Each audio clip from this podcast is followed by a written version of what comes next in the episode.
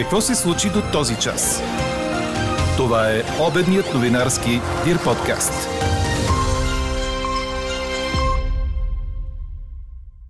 Наличието на антитела ще дава право на зелен сертификат. Към този вариант отива предстоящото решение на здравните власти, твърди директорът на Националния център по заразни и паразитни болести. По-малко бракове, но и по-малко разводи през пандемичната 2020 година, отчита статистиката у нас. Основна тенденция остава застаряването на населението. Намериха труп на индийски студент на плаж във Варна. Няма следи от насилие. Няма да напусна доброволно, да ме уволни и отиваме на съд. Това е един от знаковите коментари под днешната ни тема. Ще напуснете ли работа, ако шефът ви поиска зелен сертификат? Какво друго от вашите мнения ни впечатли до този час, ще чуете в края на подкаст новините. Говори Дирбеге. Добър ден, аз съм Елена Бейкова. Чуйте подкаст новините по обяд. Слънчево и топло в по-голямата част от страната ще бъде днес, показва прогнозата на синоптика ни Иво Некитов. Почти летни температури могат да очакват живеещите в източните и полупланинските райони от 19 до 25 градуса. По-значителна ниска и средна облачност ще се задържи в ниските места на Западна България и там градусите ще останат по-близки до есенните.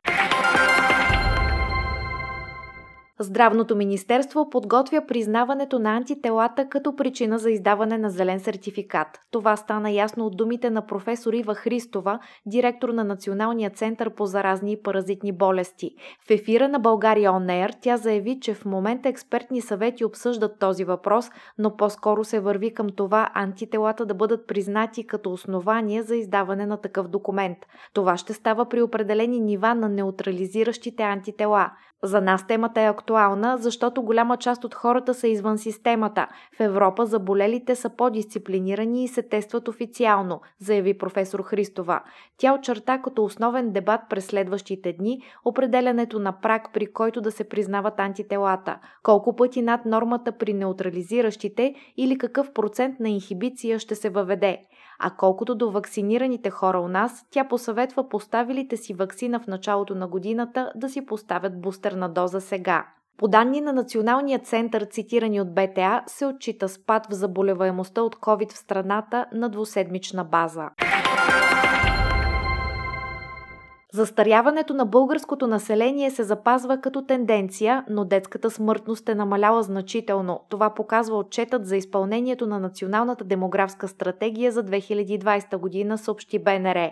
От него става ясно, че през миналата година са се родили по-малко бебета в сравнение с 2019, малко над 59 000 или с около 4% по-малко. Средната възраст на жените за първо раждане се е вдигнала с 2 месеца на 27 7 години и 5 месеца, а извънбрачните раждания са около 60% от всички. Сключените бракове са с 7000 по-малко спрямо предходната година. По-малко са и разводите. Починали са 24 700 души, което е ръст от 15 на 100 спрямо 2019 година. Министърът на правосъдието Иван Демерджиев обяви готовност да внесе искане за предсрочно прекратяване на мандата на главния прокурор Иван Гешев, но след като излезе решението на Конституционния съд в отговор на питането на предшественика му Янаки Стоилов, може ли правосъдният министр да иска такова предсрочно прекратяване. В рубриката Говори с властта открито, Демерджиев отговаряше на въпроси на хората във фейсбук страницата на Министерския съвет. Проблема не се решава с смяната на личността на господин Гешев, проблема е в модела. Аз условно ще го нарека модела Гешев, но този модел се мултиплицира и прилага многократно при избора на различни административни ръководители в съдебната система. Тук се прояви много ярко и много силно засяга правата на гражданите. Затова се и толкова остра беше реакцията срещу, срещу тези действия. А иначе решението на този проблем, според мен, е да се спази принципа, че прокуратурата трябва да следва организацията на съдилищата. Дори не е необходимо да има главен прокурор в този му вид, тъй като ние нямаме главен съдия, Имаме председател на Върховния касационен съд, председател на Върховния административен съд и техните функции са по-скоро административни. Техните функции не позволяват да изъмват и решават дела. За съжаление в прокуратурата обаче принципите на иерархия принципите на подчиненост на по-нищоящите прокурори спрямо по-високо поставените в иерархията въжат пълна сила. И много често ставаме свидетели как дела се иземват от хора, които работят съвестно по тях и после отежават дълго време в Върховната касационна прокуратура без яснота защо това се случва и без резултат по тези дела. Искам добре работеща прокуратура. Много ясно искам това да се разбере, че конфликта не е между господин Гешев, който иска много да работи и хора, които не искат господин Гешев да работи. А, мисля, че цялото българско общество иска главния прокурор да работи, да работи в интерес на обществото, да работи открито, обективно, честно, прилагайки закона еднакво за всички. Какво още очакваме да се случи днес? Започва почистване на местността Яйлата около мястото, където беше заседнал турският кораб Вера Су, предаде БНР. Инициативата е на басейновата дирекция Черноморски район, а поводът 25-та годишнина от отбелязването на Международния ден на Черно море. В акцията ще участват представители на администрацията, но също така жители и гости на община Каварна и всеки, който пожелае.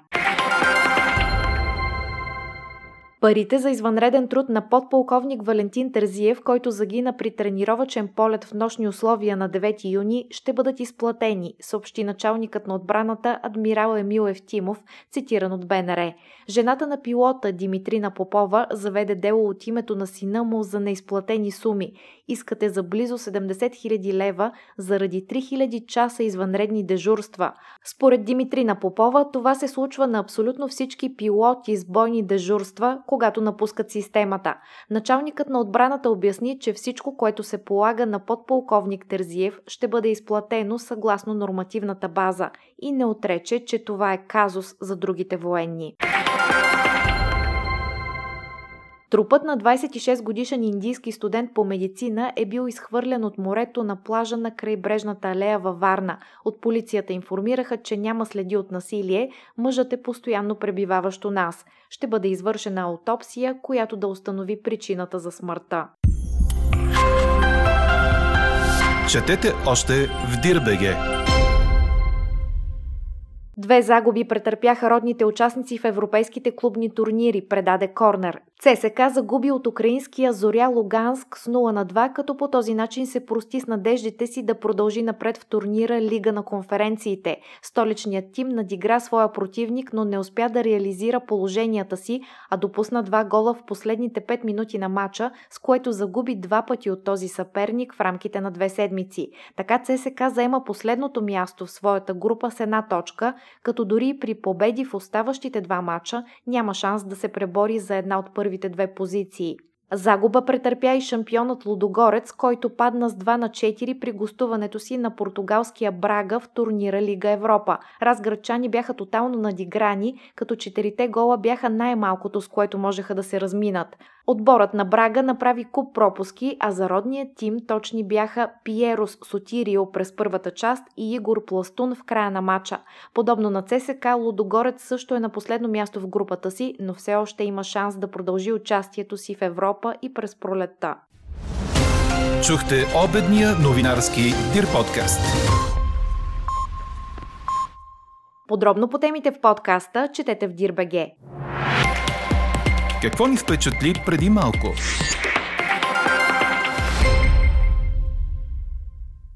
Видимостта в части от Пекин беше под 200 метра днес. Силно замърсен въздух обгърна столицата на Китай, което наложи затваряне за движение на някои магистрали, предаде Reuters.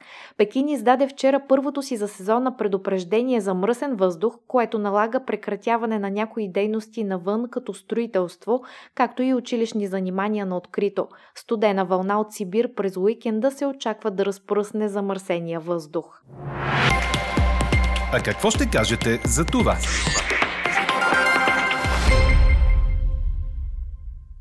Ще напуснете ли работа, ако шефът ви поиска зелен сертификат? Това ви питаме днес, а до този момент от над 2200 отговорили, превес имат отговорите да.